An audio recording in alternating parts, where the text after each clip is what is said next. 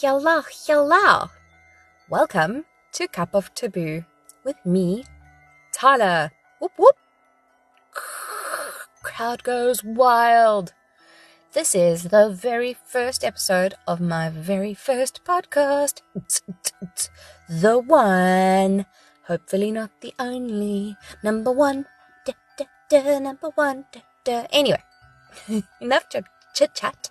Grab a cup of coffee or tea or wine or whiskey, whatever, I don't judge, and get ready for some interesting information which will be served in your cup of taboo. it's lame, but we're keeping it. Yes, we are.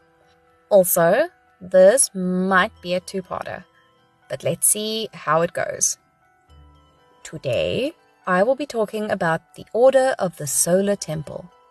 That's right, your girl chose a cult to cover in the first episode. What what? I I'm just saying if you know me, you wouldn't expect anything less. the Order of the Solar Temple, also known as the OTS, in French it is Ordre du Temple Solaire. I'm so sorry, my French words don't work with my mouth. it's an accent I've never really been good at. Oui, oui. Parlez-vous français? No, none of that. So I'm so sorry if I butcher a bunch of words in this, and I don't mean to be disrespectful to any French people out there. It's just I'm not good at it.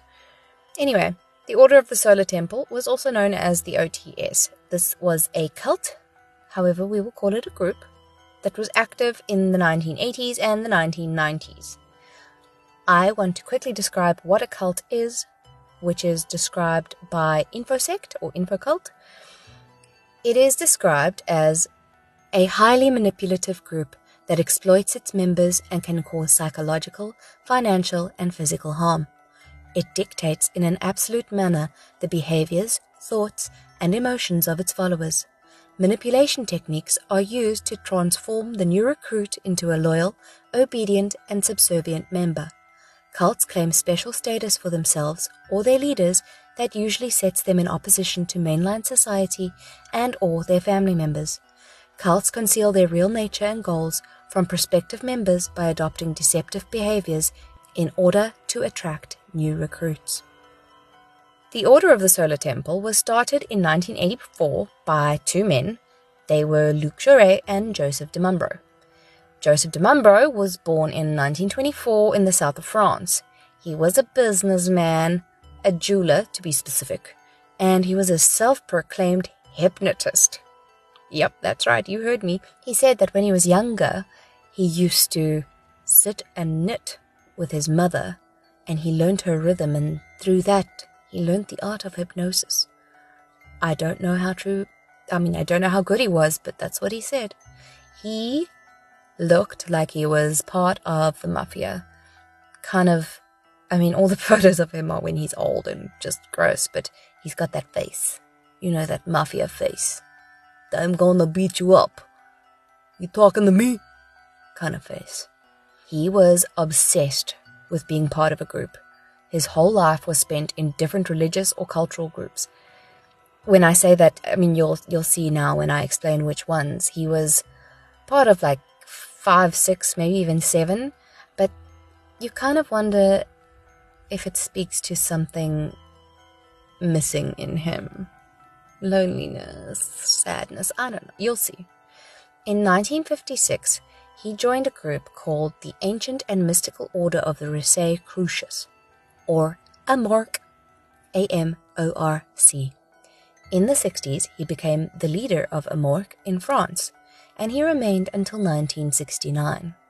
In the 70s, he gave up the jeweling and the businessing and became a full time lecturer in the New Age movement.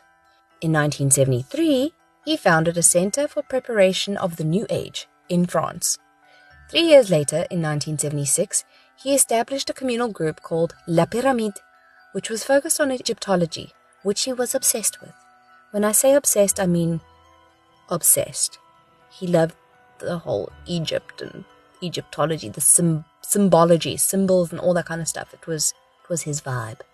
Around this time, he was arrested for pretending to be a psychologist and passing bad checks. I don't know how somebody pretends to be a psychologist, but maybe he was using his hypnotism and tricking people that way. After he was arrested, it wasn't for a long time.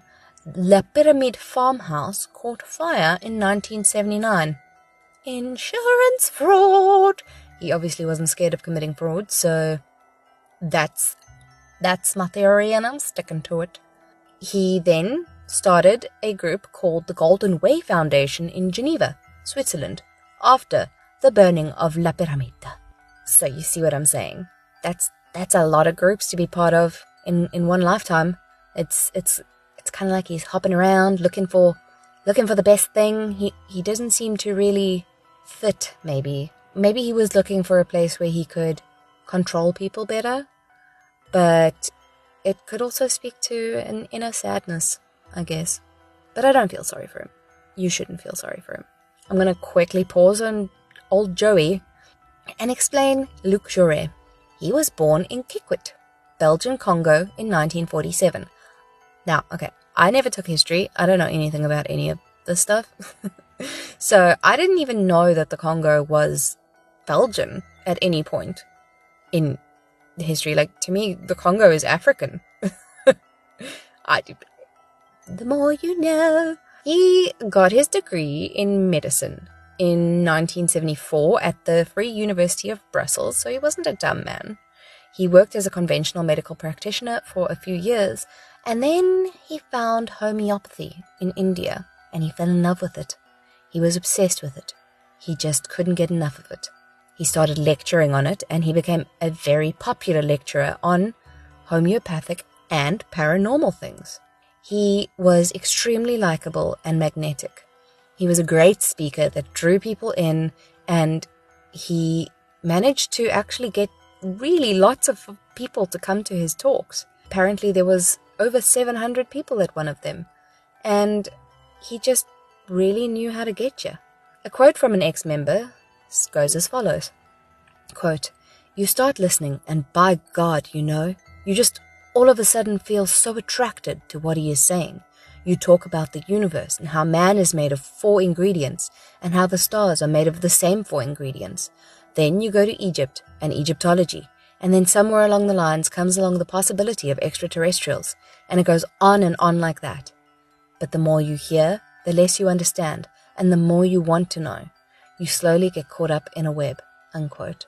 In the early 1980s, Di Mambro asked Jouret to lecture at the Golden Way Foundation, the group that he started in Geneva, his most recent one.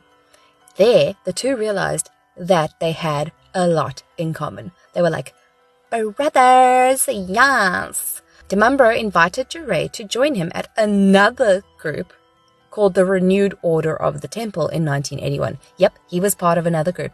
That one. The, Renewed Order of the Temple. So, Jouret went along with him, and them and the leader of that group at the time, I think his surname was Origas. Yes, his surname was Origas. They were apparently like the three musketeers, thick as thieves, besties. Shortly after joining, Jouret was ordained as a priest, and then he became the Grand Master of the Renewed Order of the Temple in 1983. So he moved up really quickly, and that sort of just speaks to his ability to. I don't know. I don't want to say sweet talk people, or but he was really good at capturing people.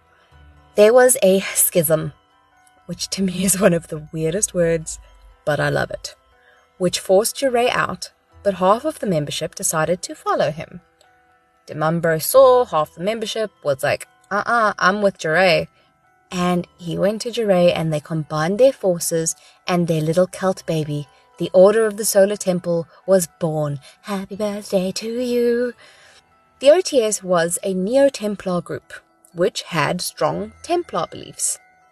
Now, let me quickly explain the history of the Templars for those of you who are like me and you only know the Knights Templar from Assassin's Creed and Da Vinci's Code, because it's the only important places to find out about these things, I guess. The Knights Templar were a large organization of devout Christians during the me- medieval era who protected European travelers visiting the site of the Holy Land, as well as carrying out military operations.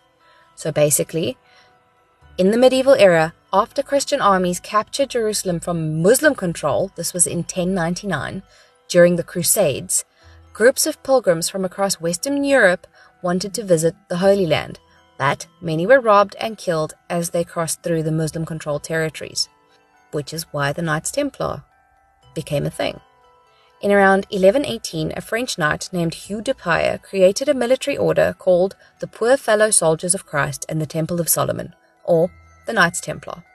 In 1129, the group received formal endorsement from the Catholic Church, and in 1139, Pope Innocent II issued a papal bull also, another cool word. It's just papal bull.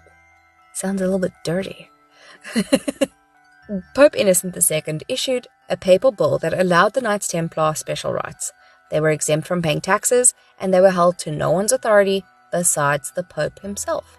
Now, the Knights Templar were said to be incredibly religious, and they were also apparently very good fighters. But they also managed to set up a very prosperous network of banks and they gained an enormous financial influence. This banking system that they made allowed the religious pilgrims to deposit their funds in their home countries and then withdraw those funds in the Holy Land, which I mean is really cool if you think about it. Like, this was almost a thousand years ago, and they managed to create, well, create, they managed to do banking. They were some of the earliest known banks in the world, which to me is just, it's pretty cool. That's, that's a pretty cool flex, if you will. I'm so old. The Knights Templar had some really weird rules. They weren't allowed to wear pointy shoes, they weren't allowed to kiss their mothers, they had to wear their white habits with simple red crosses, and the members swore an oath of poverty, chastity, and obedience, which meant no drinking, gambling, or swearing. At the height of their influence, they had a huge fleet of ships. They owned the Mediterranean island of Cyprus and they served as the primary lending institution and bank for European monarchs and nobles. Now, it started going a little bit awry in the late 12th century. The Muslim armies retook Jerusalem and turned the tide of the Crusades. By 1303, the Knights Templar had lost its foothold in the Muslim world and they had to flee to Paris. There, for some reason, King Philip IV resolved to bring the Knights Templar down and on Friday, October 13th, Friday the 13th, 1307, almost all of the known Templars were arrested. They were tortured until they confessed to false charges including homosexuality, heresy, financial corruption, devil worship, fraud, and more. Some of the knights refused and rather committed suicide than admitting to these things, but hundreds broke down and admitted to defiling the cross. Later, 54 knights recanted their earlier confessions and on the 12th of May 1310, the 54 were burnt alive at the stake. This is important, for later it does play into one of the theories of what happened with the Order of the Solar Temple. But going back to the Order of the Solar Temple, the stars of the show, Luc Jouret in his lectures would pick out anyone who was interested in certain topics and he would ask them to join his groups he had three groups the Amenta group, the Arcadia group, and I can't remember the other one, but they were three groups which were pretty much feeders into the OTS. He would look out for the wealthiest, most prominent people and he would latch on to them. So, for example, Camille Pillet, who was one of the directors of Piaget Watches, he attended a talk and he was invited to one of the groups and ultimately invited to the OTS. They the bigwigs and the leaders latched onto him and they were like, Yes, you are important. You are the one that we need. They told him that he was the reincarnation of Joseph of Arimathea. I'm sorry if I said that wrong too. They wanted him because of his wealth, and apparently they awarded him all his capes in one go, instead of him going through the normal initiation process. Apparently, in the group, you had to go through a bunch of different initiations, and you had to receive different capes, which each meant a different thing, but not him. He had the money. You know, they say that money can't get you places, it gets you everywhere. I digress. He paid all his contributions for one year at once. That's one probably one of the reasons that they got him. They were like, "Hey, you got money? Pay us. Pay them dollar bills." The members of the OTS were all politicians, business people, police people, other prominent members of society. This was not a place for the down and out. It was for the fancy, the important, the rich. And membership peaked in 1989 with 442 members. Now, that might not sound like a lot, but I mean, that's a fair amount of people. So, only the inner members really learned the true secrets that the Solar Temple had to offer. It was all a matter of status and class. But here is a clip of an ex member, Herman Delorme, speaking about what it was like being part of the Solar Temple. Enjoy. You become disengaged and disconnected from everything that surrounds you. And there's only one key to your life's purpose or your life's objective, and that's in the solar temple. That's where it's at, that's where it's going on, and nothing else really matters. It flatters your ego to be part of a group that designs itself as an elite, that are the chosen ones. Uh, how can you not feel good about it? I actually believed that I was superior to most other people on this planet, uh, that I had been chosen.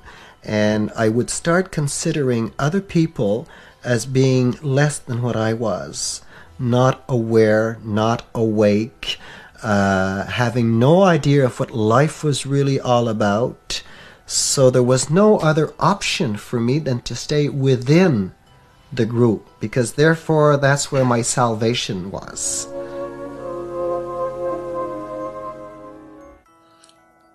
Thank you, Herman. now, not much is really known about the beliefs and rituals of the OTS because of the secrecy, but from a mixture of accounts, there were a mixture of New Age and Christianity mixed with a little bit of astrology and Templar beliefs.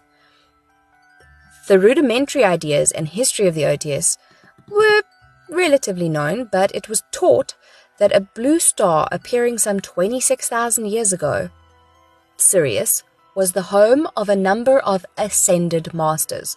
They were also known as the Great White Brotherhood. It sounds a little bit racist, but anyway. They came to Earth and inhabited a subterranean spiritual realm known as Agartha. These masters are essentially souls, but can occasionally manifest themselves in corporeal form. Uh, another cool word. Yay, words!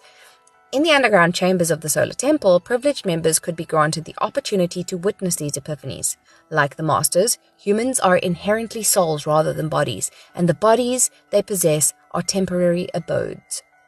On death, the soul moves on from one corporeal manifestation to another. Thus, reincarnation was one of the key teachings at OTS, a process to which ascended masters and humans alike were subject. They had an initiation ritual that you can find a video of online. They blurred the faces themselves so that they could maintain their shroud of mystery. and it's got some really weird like music. It's like oh, ah. And then at the end of it, there's like a weird like fire cack like crackling, and it fades out. it's a shame. It's quite, quite anyway. In the video, you can see two people in their white coats leading a man who's wearing a business suit into a room full of other people wearing their cloaks. Now, this is where you see the different cloaks. There's some in some really sketchy looking red ones. They almost look a little bit KKK vibe, but red. Mm. They take a cape and they place it over this man's shoulders, and then he he takes the knee in front of a priest and puts his hands on the altar next to a Bible being held open by a sword and a rose. Then the priest dubs the man with his sword, kind of like a queen knighting a knight, and then after the ceremony is done, the members file out of the room in a two by two fashion into a long corridor. There was a teeny tiny room behind a mirrored door, where only a few members could fit inside at a time. And during a ceremony, only three or four would be admitted to this inner sanctum, leaving the others to wait outside. Sometimes they would make them wait outside for hours. Now, the chosen few who were allowed to go into the room got to see and hear the ascended masters as well as other illusions that Di Mambro chose to show them, or, you know, trick them with. The members would leave the room and be told not to tell anyone what it was that they had seen. This was another way for Di Mambro to manipulate his followers into sticking around. The people that had not yet been in waited eagerly for their chance to find out the juicy, juicy secrets that the room had to offer. According to some, some ex member accounts, Di Mambro would speak of the Holy Grail, and magically a glowing grail would appear, and he would claim that the members were certain reincarnations, which is why they were seeing these specific things.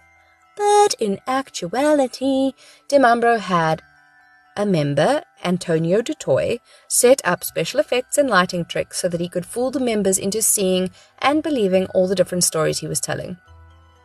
So he was pretty much just gaslighting them, them the whole way.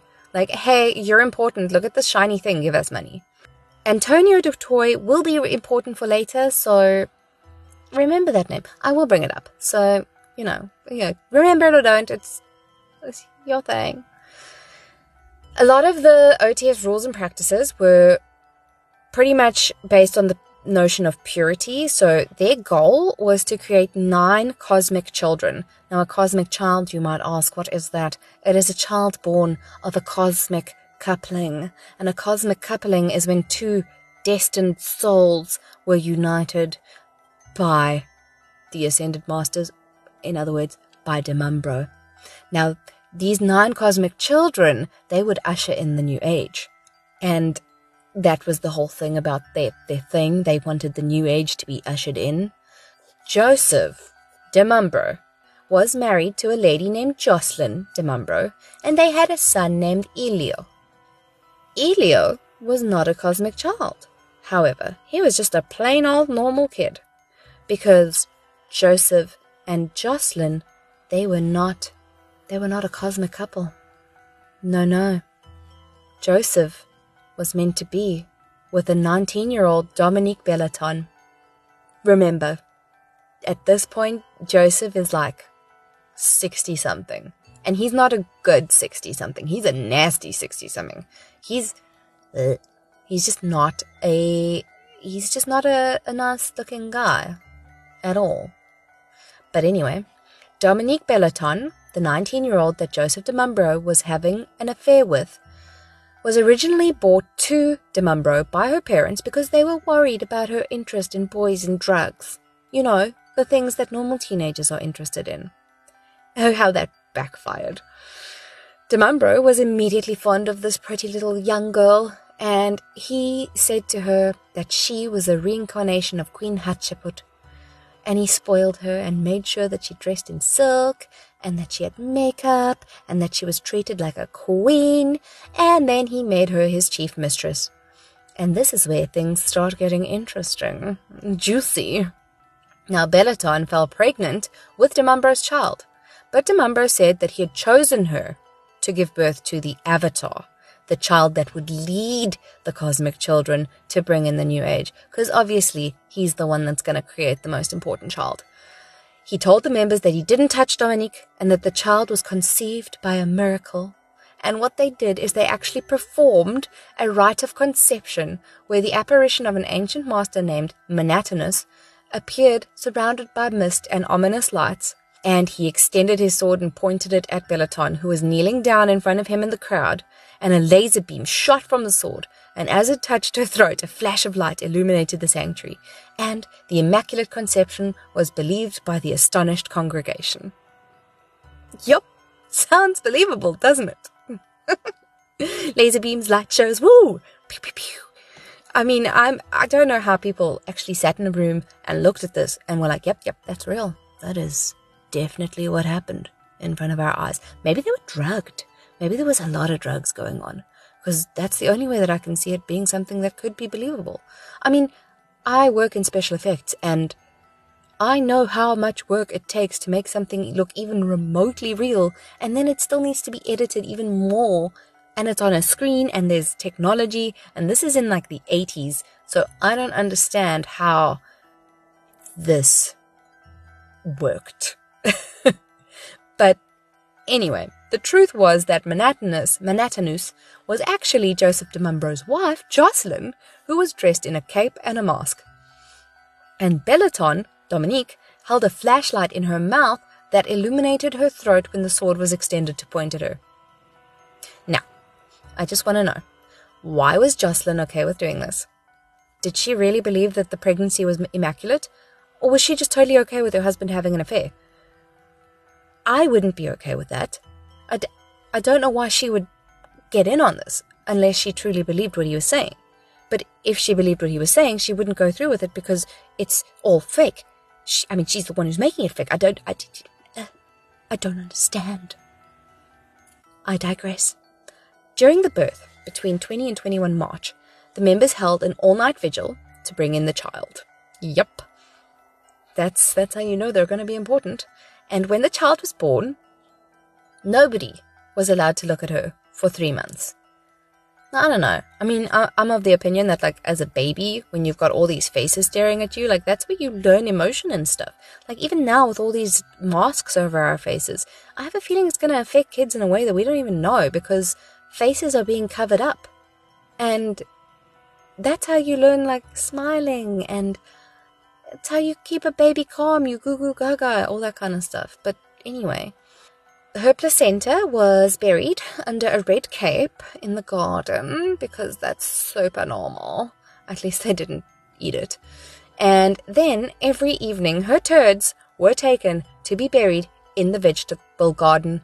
Yup, that was, you heard me correctly. They took her poops and they buried them in the vegetable garden where the people got their veggies that they ate. Some nice little baby manure, baby flavored vegetables. it's nasty. Now, the girl was named Emmanuelle. She was the avatar, as I said earlier, and the other cosmic children were not allowed within a meter of her. Now imagine you've got this child and she wants to play with her friends, but the friends are not allowed to go within a meter of this child. That child is going to grow up feeling so lonely and confused and have really weird social skills. But de Mumbro claimed that because she was conceived by theogamy, she had only one blood in her veins and therefore was fragile. She had to wear a helmet and gloves so that the purity of her aura was protected, and she wore a training halter to make sure that she never fell to the floor. I mean, I don't know. I was on the floor a lot. I ate dirt. And I that's how you become a human. Nobody was permitted to touch her besides her immediate family members, which I kind of get because I suppose you don't want strangers touching a child, but you know, friends and stuff. Eh. Emmanuelle was tutored by Nikki Dutoy, the wife of Antonio Dutoy that I mentioned earlier, and it was said that Emanuela was very intelligent. She could speak five languages, apparently, and she grew up believing that she had magic powers. So when she walked into a room and looked at a specific door and said open, it would open because Demumbro had a remote that would open specific doors. And I mean, I get that if if a child is brought up believing that they are magical and that they've got magic powers, then they're gonna believe it. I mean, when I grew up, we had a car that, well, my mom got a new car, and this car had the electric windows, not the roly uppy down windows. And she, there was also little like speaker thingies on the side, on the back doors. And she said to me, if you say open into the little speaker, the window will open, and if you say close, it will close. So I was like, oh, okay, cool, open. And little did I know, she was sitting in the front, just opening it from the driver's door, which, you know, you can do. And I was like, what? What is this? It is a magical car. And I would open, close, open, close, open, close. And eventually, when she told me, like, listen, it's, it's me doing this, I mean, it took me a while. I didn't even catch on by myself, I don't think. I felt like a bit of a tool. I was like, ah, yes, Betrayal. This is what it feels like at such an early age. Thank you, mother. the joys of growing up with a parent that likes to mess with you. Love you, mom. Now, the group was so concerned with their purity that the members of the group wouldn't sit in a seat that somebody else had sat in because they didn't want to contaminate their own energy. And then they also wouldn't allow their kids to play with non OTS kids for the same reason. So they were like causing a lot of segregation, but I mean, they weren't causing trouble. They just were alienating themselves from the outside world. And when the OTS kids did play together, they had to wear gloves so that their energies would not be transmitted and mingled through their toys. It's a bit of like, it's a bit of a weird thing. It's it kind of feels like more germophobia than anything else, but that's what they're into, so whatevs. The group would do full moon ceremonies, and during these ceremonies, the members were instructed not to look at Luc Jouret in the eyes because he was, quote unquote, the Christ. One of the ex members, Rosemary Klaus, remembers a bizarre tale that eight couples participated in sperm drinking for purification. She said, Jouret would reduce our food rations. We lived almost exclusively on peanut butter and bread. Girl, same. because Jouret had said that we must fast in order to survive the end of time. When a woman complained she was weak with hunger, we were told the sperm of the master will restore her lost strength. Ew. I wonder if he would like put it in a cup. if they would take it like a shot. or if he would just go straight from the straight from the main vein. Uh, or if he had like a store of it, a reserve, then he would open a tap. Ew. But now this is some other kind of power trip right here. I'm sorry, like it's it's what is the word I'm looking for? It's just so infuriating that this weak little man needs to feel somewhat powerful by tricking women into drinking his sperm. But anyway, he would also apparently get women to sleep with him before ceremonies to restore his energy. Power hungry asshole is what I'd say.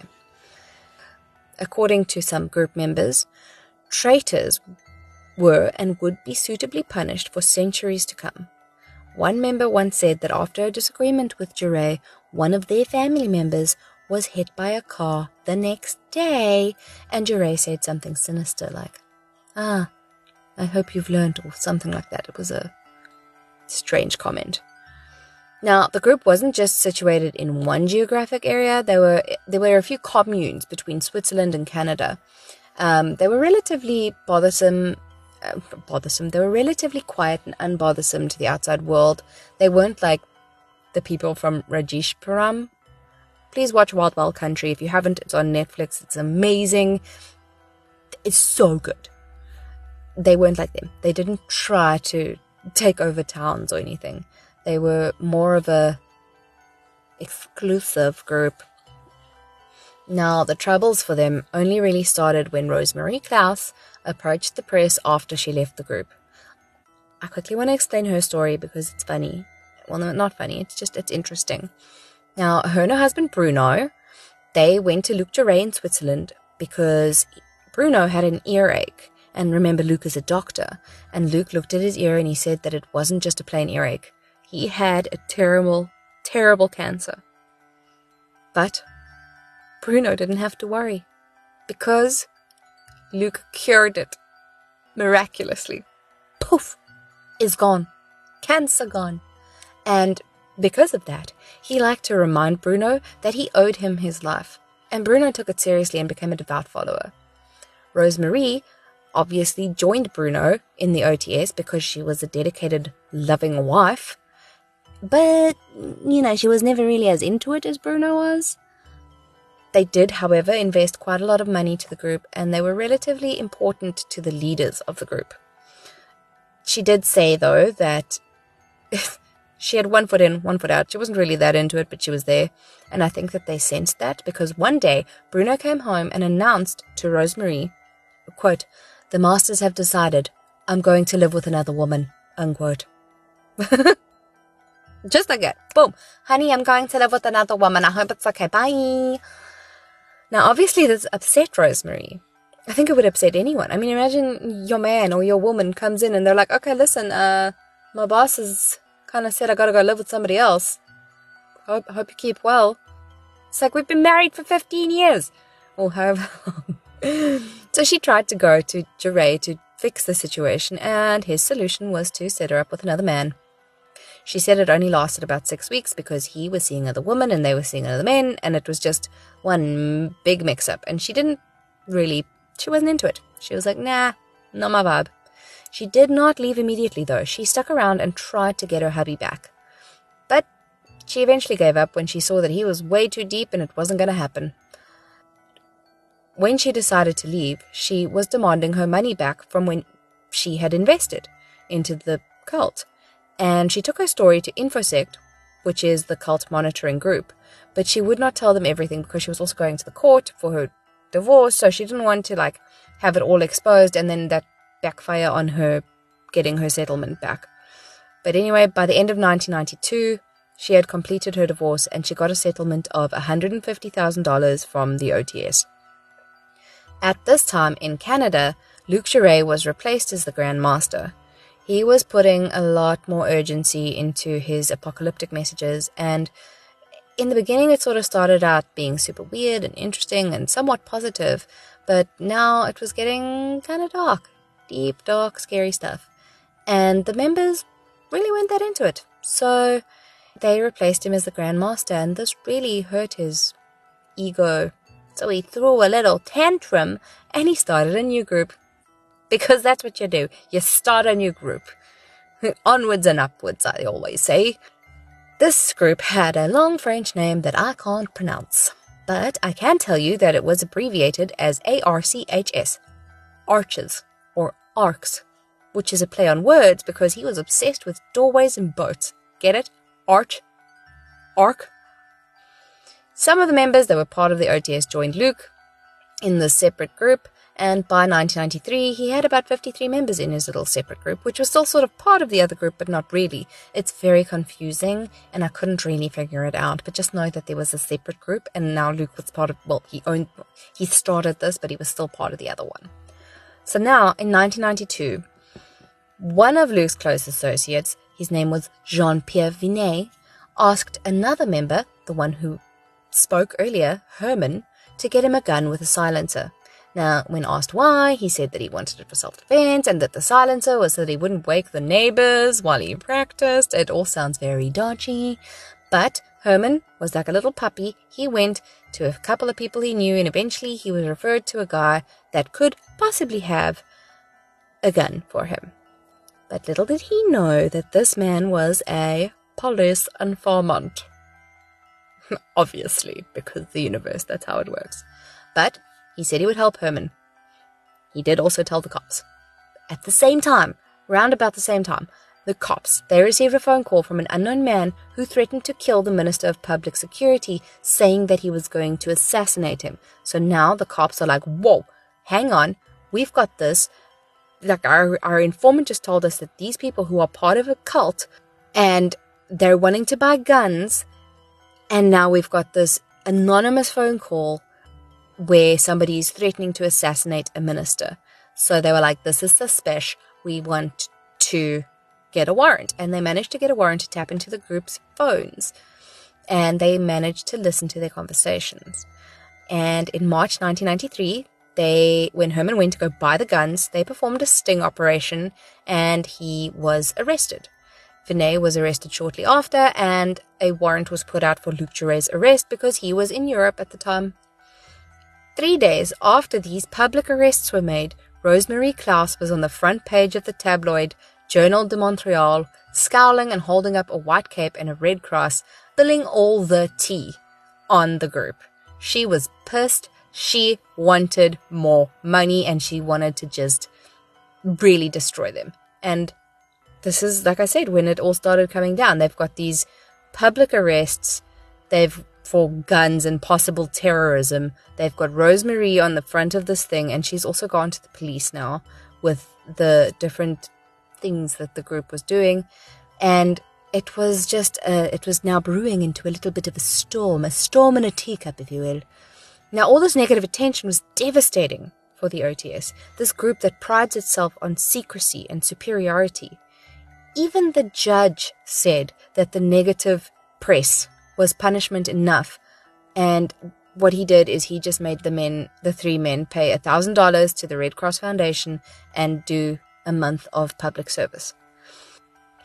Two days after the trials of Jouret, Vinet, and Delorme, the police in Quebec publicly announced an inquiry into the financial aspects of the OTS. There was also an inquiry in Australia because it was said that Di Mambro had made two $93 million transactions in Australia. Now, while this investigation was underway, the French authorities actually put the renewal of Jocelyn Di Mambro's passport on hold because they believed that there was possible money laundering, understandably.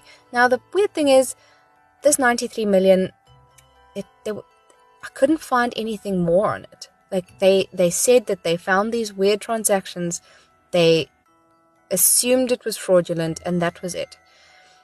You know, this is obviously a lot for Di Mambro because, oh my goodness, they're onto us. They're well, not they're onto us. They're they're coming after us for some reason. What is going on? Why why is all of this stuff happening at once? Because you know how life is. Things happen all at one time, and there's nothing you can do about it. Some members also began to question Di Mambro's change in lifestyle and behavior, while all of the group members lived humbly and, you know, they didn't live in opulence. how does that thing on RuPaul's Drag Race go? Opulence. Anyway, they did. They all lived humbly in the in the early years, but Di Mambro he kept living in increasing opulence. So he would travel first class, he owned several luxurious homes, and he also no longer participated in the daily tasks that he once had, like the poop burials. I'm kidding. Um, some members even noted a change in his attitude towards them, where once he had been tolerant and open to criticism, he now was authoritarian and demanding unconditional obedience. He was suspicious of his competitors, and certain members felt that he was trying to divide them in an effort to increase his control, which I wouldn't be surprised if that's exactly what he was doing. In the early 90s, these criticisms actually led to a drop in membership and financial contributions, and the group's revenue f- dropped from 483,683 Swiss francs in 1991 to 89,000 Swiss francs in 1993. That's a massive drop. That's huge. It's almost 400,000 Swiss francs. Back then, that's, that's a lot of money per year. They could have probably gotten through these issues but Di Mambro was having health problems. His kidneys had problems, he had become incontinent, and he had developed cancer. On top of that, his little cosmic child, Emanuela, was starting to grow up and become a teenager. And in his eyes, she was unmanageable. He also said that he felt the group was under international surveillance. So, he felt the group was under international surveillance. Quote, We don't know when they might close the trap on us. A few days, a few weeks. We are being followed and spied upon in our every move. All the cars are equipped with tracing and listening devices. All of their most sophisticated techniques are being used on us.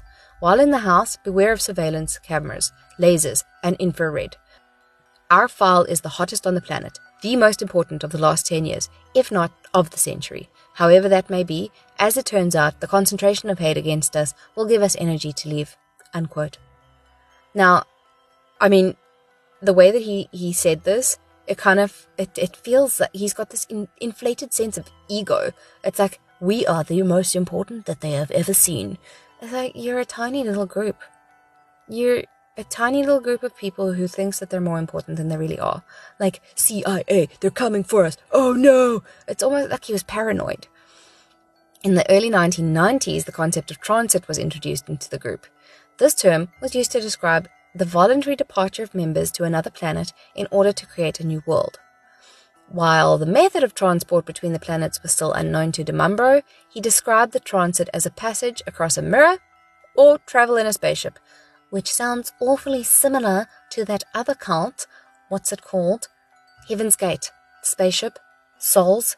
Vessels? What? When members asked Mambro what the transit meant, he spoke in terms of returning to the father. Okay. Daddy, we're coming home. now, over time, the concept of transit of the transit changed. In a statement, one member explained that transit was initially conceived as a change of consciousness. In the 1990s, however, change in consciousness was conceived as requiring preparation for transfer to another universe. He explained to certain members that one day they would be called to a meeting to accomplish this transit, and he told them to be on 24 hour alert. But six months before their departure, their transit, the tragic events in Waco, which is another cult that I will cover, I promise, they stole their thunder. During its investigation of the OTS, the police found an audio cassette of a conversation between Di Mambro and Jouret on the Waco events. Here is an excerpt of that conversation. Just so you know, the first person that's speaking is Di Mambro, the second person is Luke, the third person is Di Mambro again. Because it, it's weird. So it goes like this. People have beaten us to the punch, you know. Well, yeah. Waco beat us to the punch. In my opinion, we should have gone six months before them. What we'll do will be even more spectacular. On October 3rd, 1994, Di Mambro gave 300 envelopes to a Swiss member to mail on October 7th, 1994, to various locations around the world. These envelopes contained OTS texts, a copy of a letter addressed to the French Minister of the Interior, and a videotape. Now, this is where the group becomes truly infamous, but this is also where I'm going to end this episode. The first transit happens, there is a mass amount of death, a lot of fire, and I will do the second episode very soon, I promise. But I hope that you enjoyed this one and please listen to the second one because I promise you it gets so much more interesting. The things that these people did, it's terrifying actually. I mean, if you, it's just, you'll see when you listen to the second episode. Yay me! Look at me doing a two-parter. So fancy. Such a such a podcaster.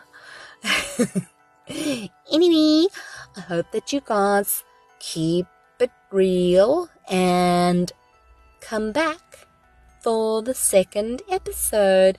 Bye. Ciao. Goodbye.